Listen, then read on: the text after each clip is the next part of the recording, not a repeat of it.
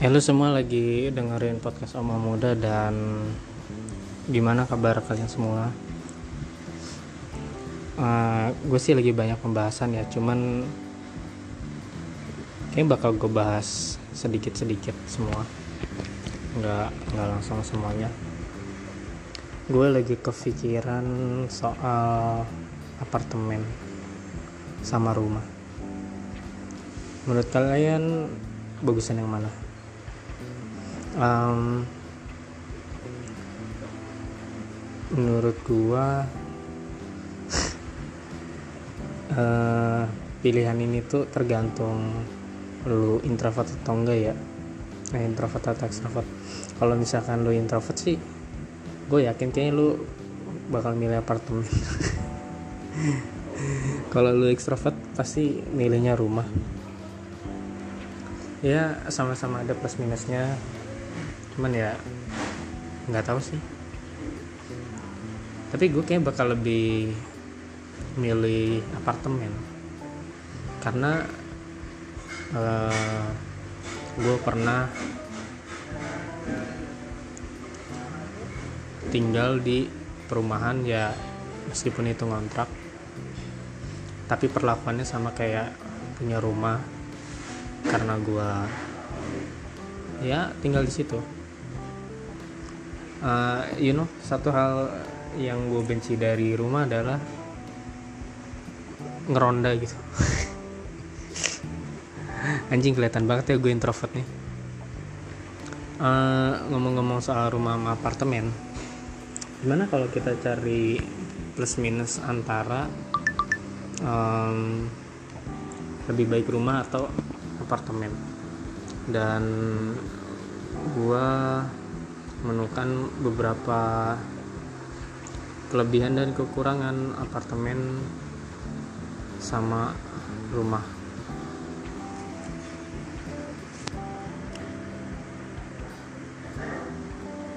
Uh, oke okay, dari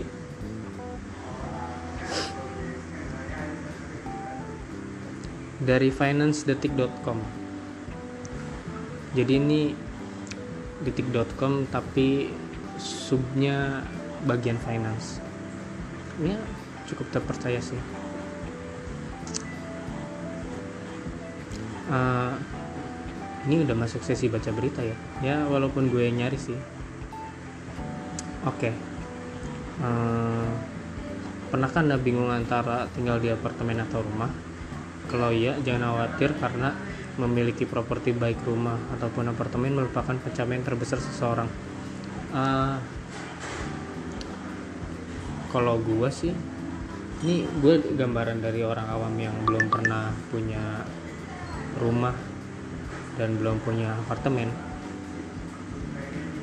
Uh, gambaran gue sih, gue lebih milih apartemen karena selain lu nggak perlu kumpul ronda lu apartemen tuh dapat sih kayak furnitur di dalamnya? Biasanya udah udah dapat ya? Furnitur furnitur yang di dalamnya jadi lu tinggal datang bawa baju. Ya paling yang nggak dapat cuma kayak baju doang sih. Datang bawa baju ya kayak peralatan dapur terus ruang tamu TV segala macam itu ada yang udah tapi katanya sih ada yang enggak juga sih. Dibandingkan dengan rumah. Tapi kayak kalau biaya e, pembuatan rumah tuh pembuatannya kalau bikin sendiri katanya sih lebih murah ya. Karena mungkin ada beberapa biaya-biaya yang bisa lo pangkas gitu. Dibanding kayak lo beli rumah yang udah jadi. Oke lanjut. Ads sebelum menentukan untuk membeli rumah atau apartemen, ada baiknya ketahui dulu beberapa pertimbangan dan alasan jika harus memilih antara tinggal di apartemen atau rumah. Founder muda keren punya properti Ruby Herman. Wow. Ruby Herman.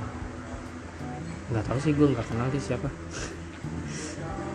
Mengatakan bahwa terdapat pro dan kontra soal pilihan tempat tinggal terutama bagi yang bekerja dan beraktivitas di Jakarta. Oh iya, uh, mungkin pembahasan ini lebih relate ke orang kota.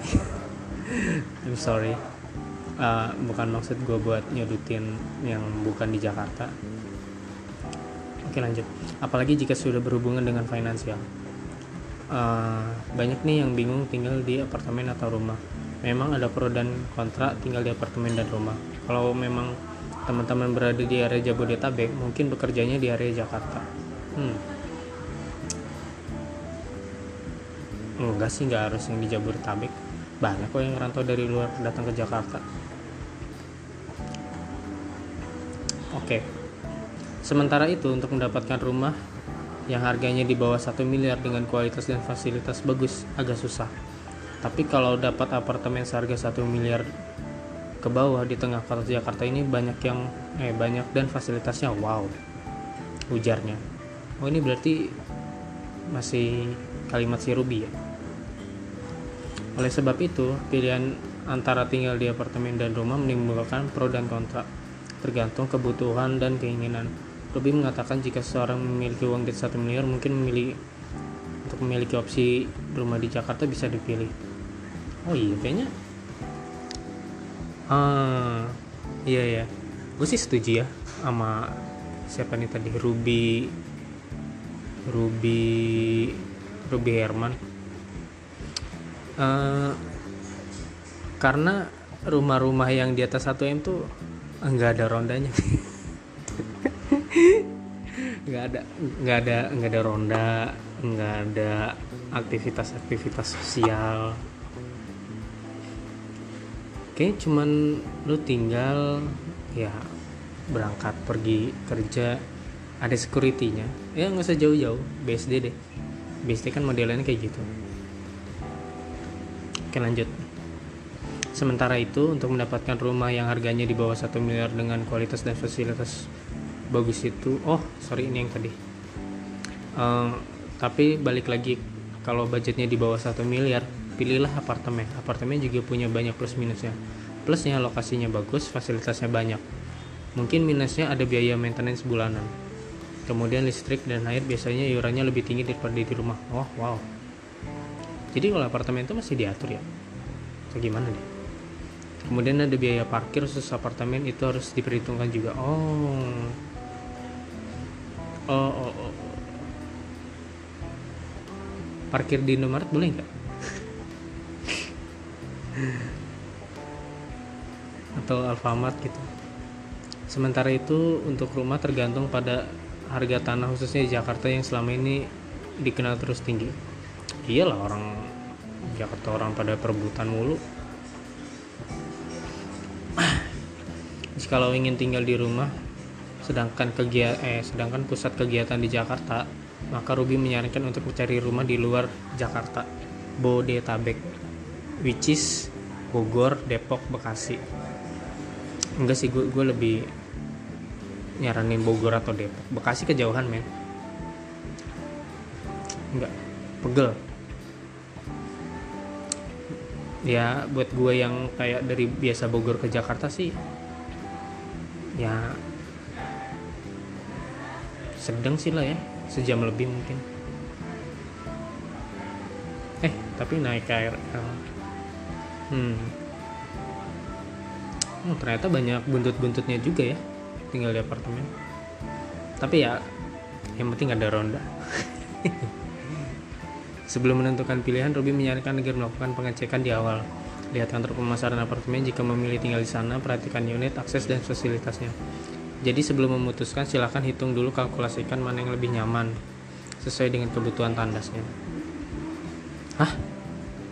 Udah ini ya Allah. Jadi ini cuman ngomongin siapa ini? Mas Ruby Herman ngomong kayak gitu doang. Ya Allah gue kirain bakal ada tulisan nomor satu atau nomor sekian kelebihannya apa gimana gitu. Ternyata enggak anjir.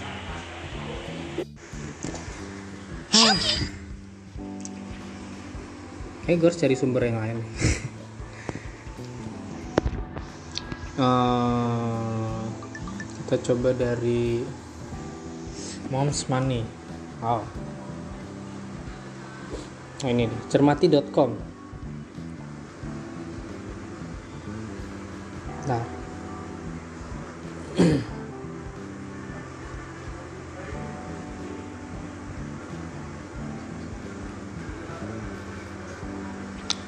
Ya hitung-hitung nambah ilmu kalian juga.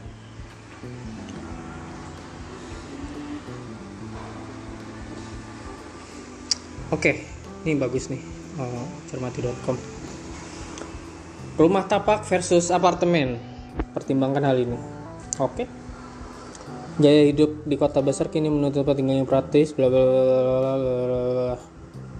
Bagaimana seluk beluk membeli rumah tapak yang manakah yang lebih menguntungkan? Oke. Okay. Yang pertama, kenali kebutuhan dan tujuan sebelum memilih. Nah, ini mah sama aja kayak yang tadi.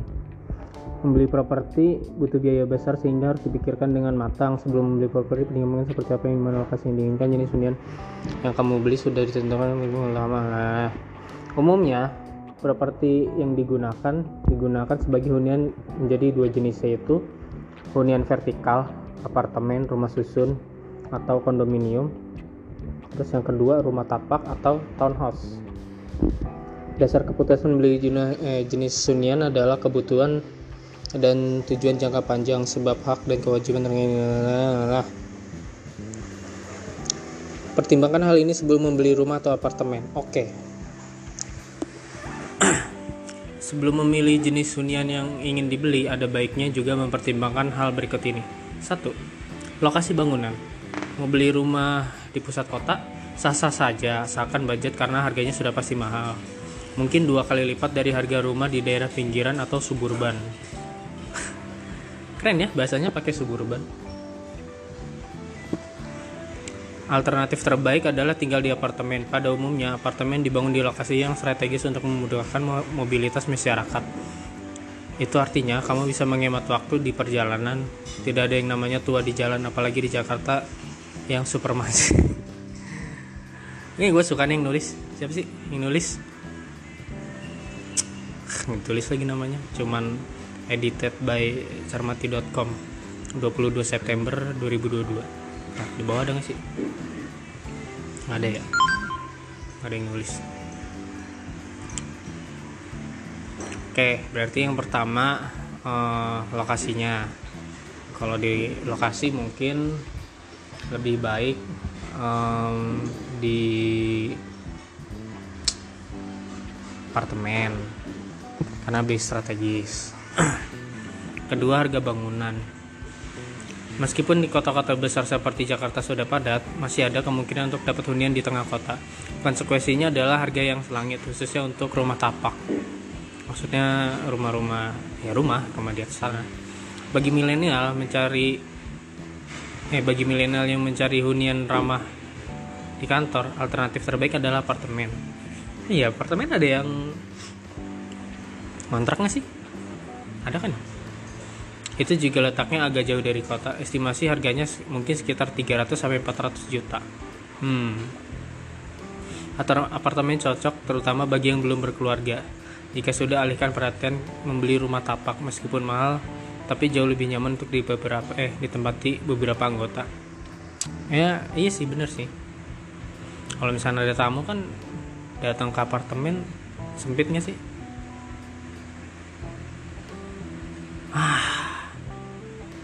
Oke, tiga biaya yang dikeluarkan. Tinggal di apartemen mem memerlukan biaya ekstra loh. Biaya tersebut adalah biaya perawatan dan pengelolaan bangunan yang biasa dibayarkan tiap bulan. Hmm, ada juga yang dibayarkan sekali dalam tiga bulan. Biayanya lumayan besar dan belum termasuk biaya parkir, listrik, dan air. Berbeda dengan tinggal di rumah tapak, kamu tidak perlu mengeluarkan biaya apa-apa lagi di kemudian hari, kecuali jika ingin merenovasi atau memperbaiki rumah namun jika ada rumah tapak berada di lokasi perumahan elit, mungkin ada dikenakan biaya keamanan setiap bulan. Iya. Nah, bener. Tapi ini gue baru tahu sih yang di apartemen tuh ada perawatan dan pengelolaan bangunan. Berarti kamarnya di di dibersihin atau bersihin sendiri bisa nggak sih di, dikeluarin budget? Empat kepemilikan lahan. Oh bentar. Untuk biaya dikeluarkan juga gue kalau misalkan emang kayak gini sih gue gue setuju sih emang mendingan rumah. Karena kalau tiap bulan masih ngeluarin biaya-biaya kayak gitu sih ya mending beli rumah sekalian men. Tapi rumah mahal. Kepemilikan lahan apartemen adalah bangunan vertikal jadi tidak ada namanya sertifikat oh. Penghuni hanya memiliki sertifikat hak milik atas apartemen yang dihuninya sementara sertifikat lahan ada di tangan pengembang developer. Apartemen juga memiliki masa berlaku yaitu 20 tahun.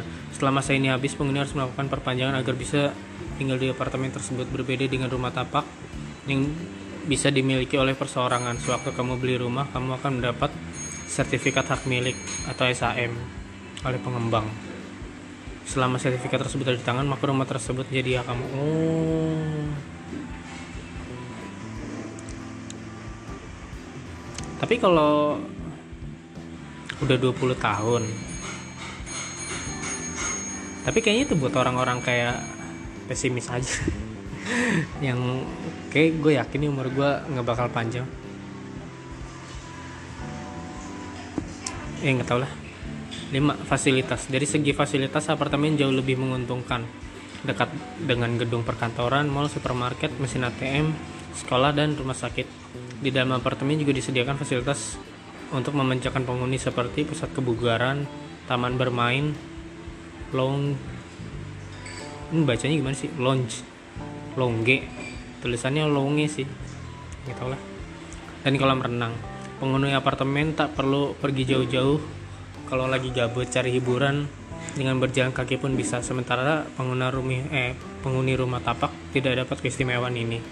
Konsekuensinya tentu ada yaitu apartemen lebih mahal. Mungkin ukuran studio bisa dihargai 700 sampai 800 juta. Tingkat keamanan. Keenam ya. Apartemen maupun rumah tapak memiliki keamanan yang cukup baik Keduanya sama-sama dilengkapi security dan kamera CCTV. Perbedaannya ada di akses menuju hunian. Kalau di apartemen, pengunjung harus memiliki akses tersendiri untuk bisa naik lift. Sedangkan rumah tapak cukup menunjukkan kartu atau meninggalkan identitas saja kasih masuk. Mengingat keamanan sangat penting, tak heran jika apartemen makin diminati karena sistem keamanan jauh lebih baik. Namun terdapat rumah tapak pula dengan sistem keamanan yang baik. Kamu dapat mencari berbagai townhouse yang memberikan layanan keamanan hampir sama dengan keamanan di apartemen. Jika memiliki townhouse, pengunjung akan tersaring dan juga terjamin karena pengunjung akan diminta kartu identitas terlebih dahulu sebelum berkunjung. Ya,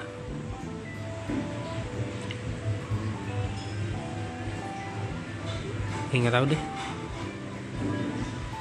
Hmm. Enggak, gue nggak ada komen buat ini. Lanjut. Uh, tujuh, gaya hidup dan aktivitas. Gaya hidup dan padatnya aktivitas juga perlu dipertimbangkan saat memilih antara rumah tapak, eh, rumah tapak dan apartemen. Jika kamu suka nongkrong, ingin akses mudah dan suka lembur kantor, sebaiknya ambil apartemen yang lokasinya tidak jauh dari kantor untuk mempermudah mobilitas. Jika ingin beli rumah, sudah susah didapat di Jakarta paling banter dapat daerah suburban misalkan arah Bogor atau Tangerang Selatan. Iya sih. Hah, gue tuh udah lagi udah lagi di titik di mana ya gimana ya? Oh. tapi kayaknya emang pilihan paling tepat. Ngontrak aja deh.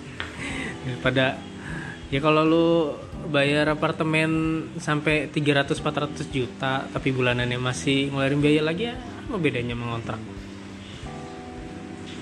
investasi jangka panjang. Dari segi investasi keduanya sama-sama menguntungkan. Huh?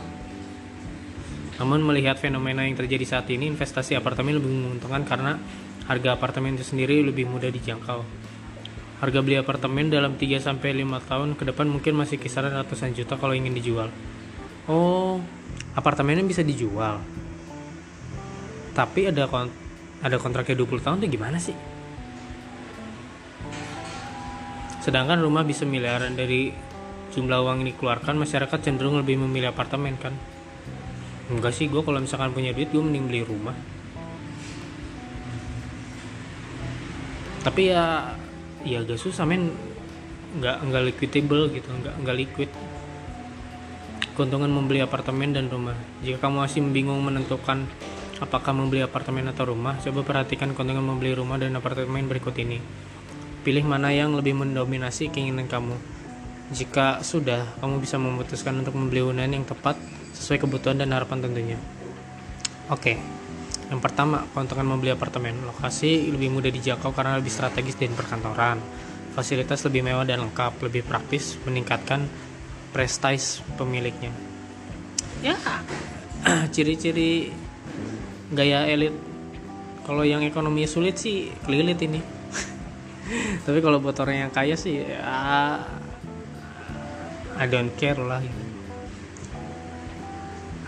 Ide GF dan give fuck.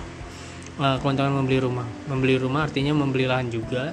Semua fasilitas milik pribadi memiliki dua legalitas yaitu tanah dan bangunan.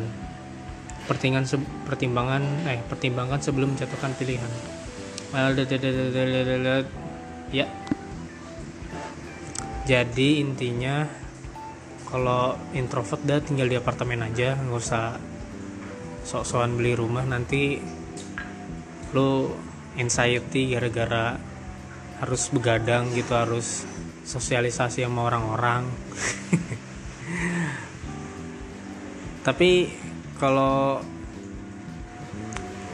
uh, lo bisa sosialisasi sama orang sih ya yang mending beli rumah aja. Sama kalau lo punya duit gitu. Ya jadi itulah kurang lebihnya enaknya beli rumah sama apartemen.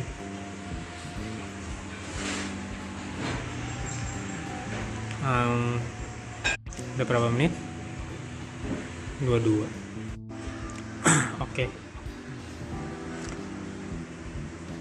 tanda kiamat makin banyak akibat sikat gigi. Kok bisa? CNBC Indonesia. Tanda kiamat makin banyak akibat sikat gigi. Kok bisa? Kok nanya? Orang kenapa sih? Eh, kenapa sih orang berita-berita zaman sekarang tuh kalau bikin artikel nanya gitu. Ah nggak tahu lah. Terus ini kenapa sikat gigi gitu? Oke. Tanda kiamat yang merujuk pada kehancuran hidup memang semakin nyata dan kita rasakan. Salah satunya perubahan iklim. Menurut PBB uh, dalam menjalankan aktivitas kebersihan menjaga hal yang utama manusia termasuk juga kebersihan gigi maka dibutuhkanlah alat seperti sikat gigi, mouthwash, dan benang gigi pada titik inilah sikat gigi mendorong perubahan iklim. Hah? Setidaknya sejak sikat gigi modern ditemukan pada 1900-an. Melihat pada sejarahnya, sikat gigi awalnya menggunakan bahan alami seperti bambu atau dikenal kulit kayu. Salah satu yang mungkin kita kenal adalah siwak. Siwak, siwak itu dari Arab apa ya? Ini siwak dari Arab. Iya maksudnya dia negaranya apa namanya uh, terkenalnya karena di Arab kan ya. karena bau-bau halal kan?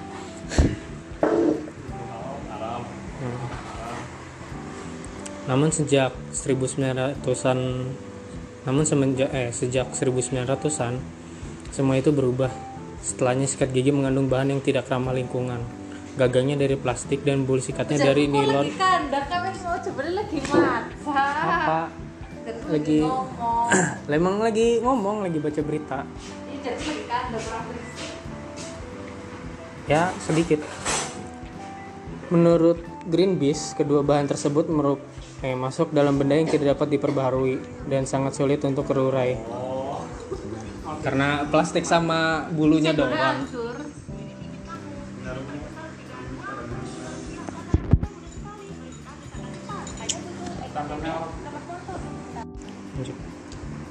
Oke. Okay. Menurut National Geographic, permasalahan ini membuat sikat gigi menjadi bagian dari krisis. Kenapa? Hah? Kau nanya lagi. Perlu diketahui sikat gigi adalah benda yang tidak kawet. Hah, emang iya ya? Gue perasaan sikat gigi tuh gantinya paling gara-gara hilang. paling gara-gara hilang udah. iya, gue sih gue sih tahu. Kadang tuh sikat gigi kan ada tuh yang kayak udah sering tuh ada yang sampai sampai offset gitu loh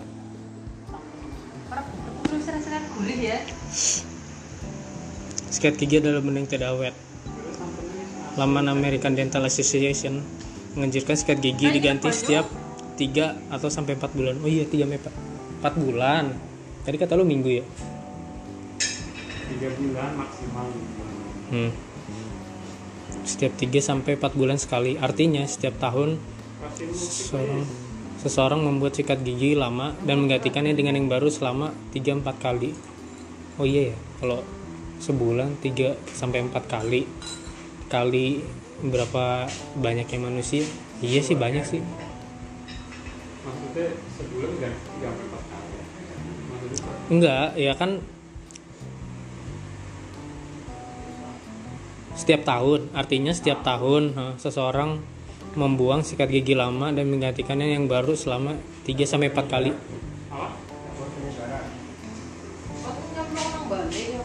Jika penduduk Indonesia ada 273 juta, diasumsikan rutin sikat, mengganti sikat gigi, maka ada lebih dari satu miliar sampah sikat gigi dalam setahun.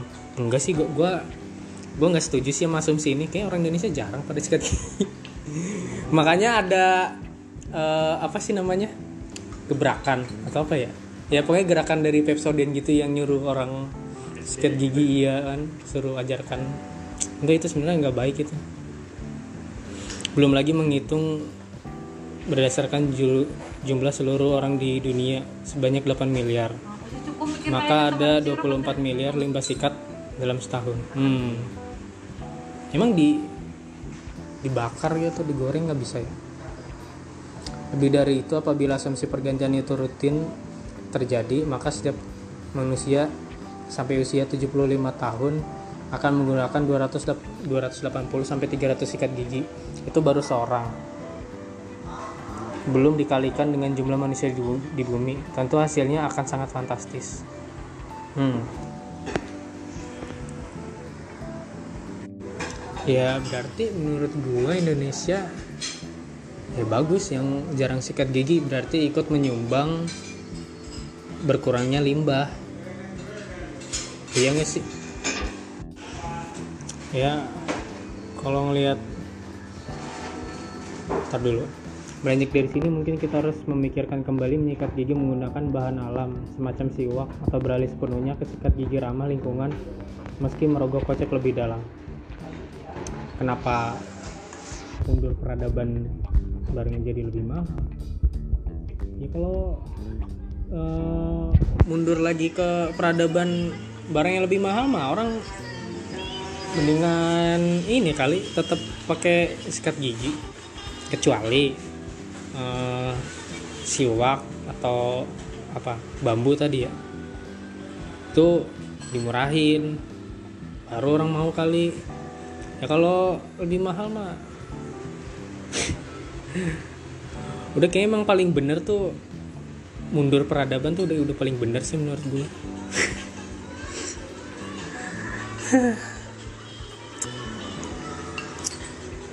Cari yang lain. Bertanya saya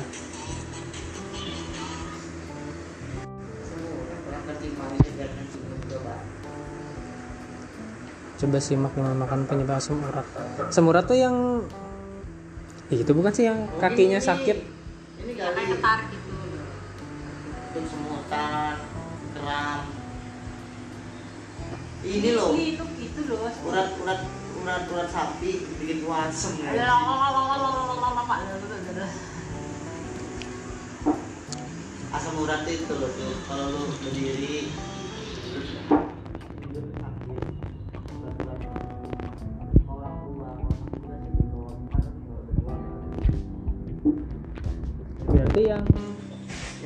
meninggal pas masih muda enak dong ngerasain asam urat yang menyebabkan asam urat tuh ini. Ini. nasi padang Allah sih, minta Allah kayaknya. Bisa Sulit, sulit. ada, cepat ada lah karena nyambung kok Enggak, minyak, minyak, minyak. minyak Ya gorengan nah kolesterol yang kayak gimana lagi tuh sesak napas kayak orang sesak napas bukan sih Kolesterol tuh gemuk, kebanyakan minyak dalam tubuh lu banyak lemaknya. Itu bukan obesitas tapi obesitas lebih kalau obesitas beda lagi lebih lebih lebih besar lagi badannya. Kayak gajah gitu dari muka. Ku Daniel bunting. Daniel bunting gimana ya? Tahu gue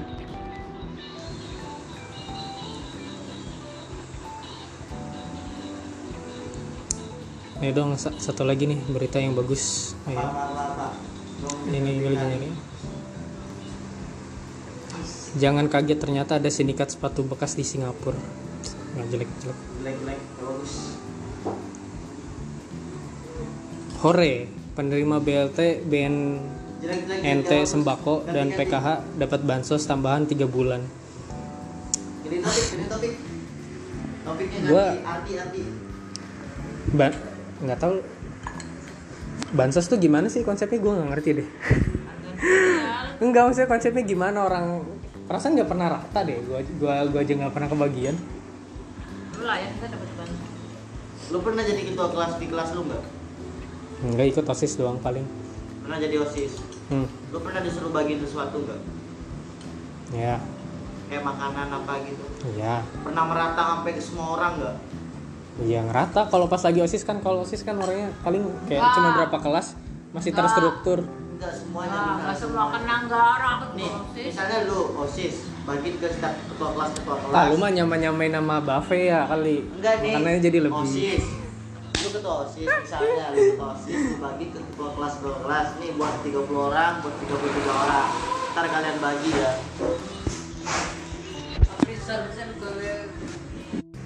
Eh, eh, eh, oh ini nih bagus nih. Tiga sio yang masa mudanya tersiksa, tapi tajir di usia tua. Eh, dari, aduh Sonora ID gue gue nggak tahu lagi nggak kenal. Tapi kalau dari dilihat sekilas sih kayaknya lumayan terpercaya sih. Gue sih gue lebih percaya Sio sih daripada zodiak. Tapi zodiak gue Gemini, makanya gue gue nggak percaya zodiak. Gue lebih percaya Sio karena Gemini selalu dikata-katain. Fuck lah. Oke. Tiga Sio yang masa mudanya tersiksa tapi tajir di usia muda. Berikut ini adalah ulasan tentang siapa aja Sio yang masa muda tersisa tapi tajir di usia tua. Sio merupakan ini perlu gue jelasin gak sih? Barangkali ada yang belum tahu Sio. Ya lo cari tahu sendiri lah. Intinya Sio itu mirip kayak eh, mirip kayak zodiak tapi tiap tak hitungannya tahun bukan bulan kan kalau zodiak tuh pakainya bulan bulan Januari Februari bla bla bla. Nah kalau Sio itu per tahun pakainya itu gak sih? Oke. Nom- eh ini tapi postingan kapan? Yang nulis Muhammad Alif Saifuddin Syaf eh Sayaf Kamis 9 Maret 2023 oh berarti baru dong. Oh baru hari ini. Oh bagus nih beritanya masih fresh dong. Anjir jam 3 pagi nulisnya. Yang pertama sio tikus. Oh iya gue sio tikus nih sio tikus adalah sio yang dikenal sebagai sio yang cerdas dan pintar. Namun masa mudanya biasanya tidak mudah bagi orang yang lahir di tahun sio tikus. Mereka sering kali mengalami kesulitan dalam mencari pekerjaan atau saya eh, usaha yang sesuai dengan kemampuan mereka. Hmm gue gue gampang kok nyari pekerjaan. Cuman kalau dibilang sesuai kemampuan gue sih iya sih susah sih gue nyari kerjaan gampang tapi emang agak ya kayak adanya ini ya gue kerjain dan ya gue fast fast, fast learning gitu. Mereka juga sering mengalami masalah keuangan dan sulit untuk memenuhi kebutuhan sehari-hari. Anjir. Jelek banget doanya men. Iya tapi gue gue sih alhamdulillah ya masih ya masih alhamdulillah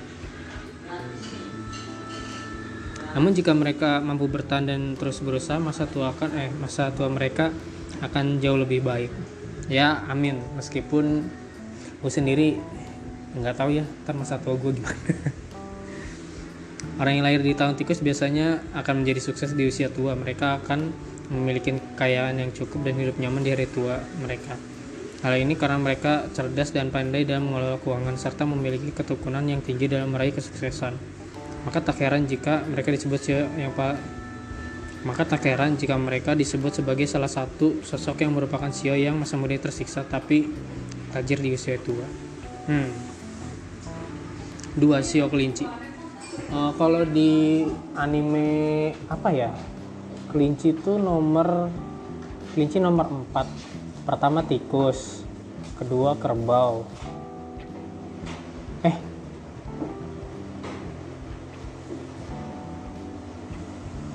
Kelinci tuh tiga apa empat ya? Kelinci kayaknya tiga deh. Sio urutan. Sama kuda. Enggak, pertama tikus. Oh macan. Iya berarti benar kelinci keempat. Pertama tikus, kerbau, macan, kelinci, naga ular. Eh ntar bahasa yang kelinci dulu. Sio kuda. Ada kuda pak, kuda apa badak ya? Gue lupa. Kuda ada ada. Sama kayak zodiak 12. Cuman kan dia bedanya eh, pakainya hitungannya tahunan. Pertama tikus, kerbau, macan, kelinci, naga, ular, kuda. Gue lagi recording nggak boleh toxic. Kuda, kambing, monyet, anjing, babi. Oh ternyata yang terakhir malah toxic semua ya hewannya ya. Sio kelinci dikenal sebagai sio yang lembut dan perhatian terhadap orang lain. Mereka cenderung memiliki sifat tenang dan tidak suka menonjolkan diri. Namun di masa mudanya orang yang terlahir di tahun kelinci sering kali mengalami kesulitan dalam mencapai kesuksesan. Mereka cenderung tidak berani mengambil risiko dan kurang percaya diri. Namun di usia tua, yang lahir di tahun kelinci akan menjadi orang yang sukses dan kaya.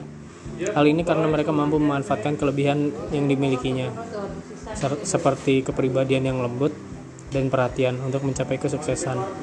Mereka juga memiliki sifat yang bijak dan sabar, yang membantu mereka dalam mengambil keputusan yang tepat dan mengelola keuangan dengan baik.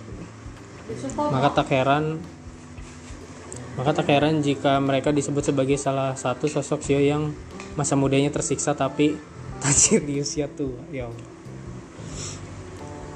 Satu sio kerbau. Eh, kerbau. Kerbau tuh yang Oh iya, kerbau sama ding. Sio kerbau adalah sio. Oh, ini deketan semua berarti ya. Kecuali macan. Macan kok nggak diajak. Sio kerbau adalah sio yang dikenal sebagai sio yang kuat dan tahan banting. Orang yang lahir di tahun kerbau cenderung memiliki sifat yang sabar dan ulet dalam bekerja. Nah, katanya kerbau dari tanggal lahir atau bulannya sih? tahun Tahunnya. Kalau 99 apa? kan 96 tikus, Habis makan. 97 kerbau, 98 macan, berarti 99 kelinci.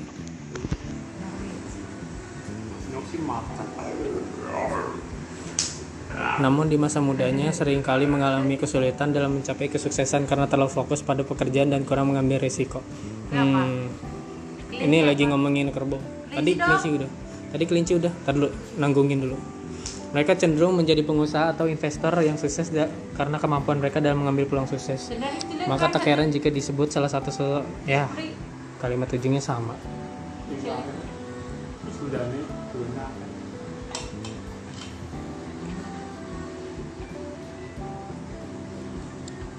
Ya gitulah. Kelinci eh, lembut dan perhatian terhadap orang lain. Ah enggak bohong ini.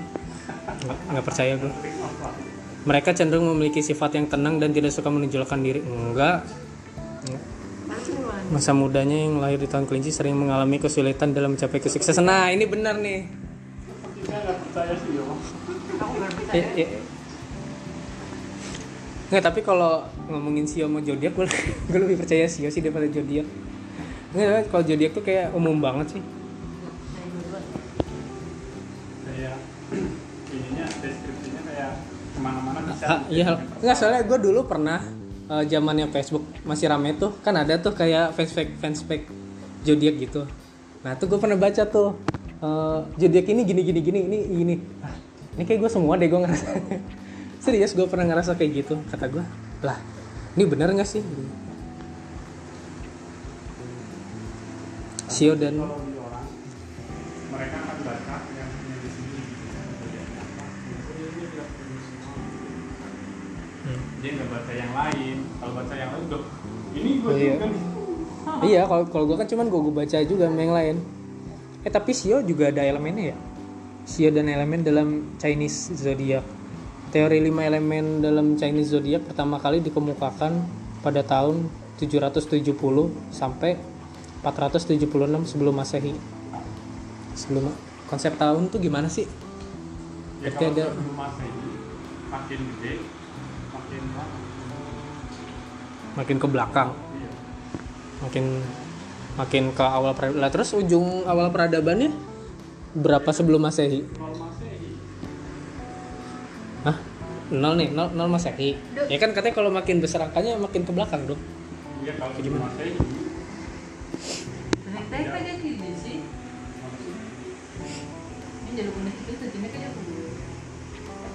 Aku Elemen yang dimaksud mencakup adalah tanah, kayu, api, logam, dan air. Kelima elemen ini menggambarkan kehubungan serta ketertarikan antara semua hal yang ada di dunia. Nah, iya gue kalau elemen gue kurang paham sih.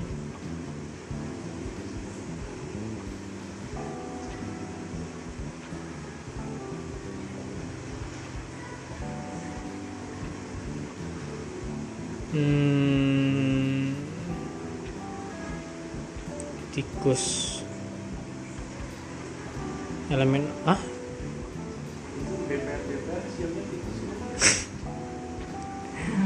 nggak bedain elemennya gimana ya? Gue nggak tahu deh. Ya kan ada iya itu gue makanya gue juga belum ngerti. Kalau per hewannya gue tahu per tahun. Elemennya ini gue ngerti. Sio tikus punya kedekatan dengan elemen air dan termasuk dalam golongan yin. Tahun kelahiran.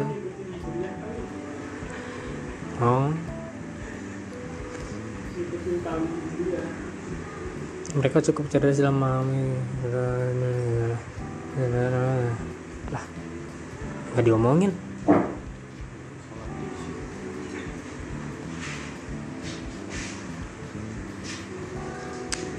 Ya udah udah berapa menit?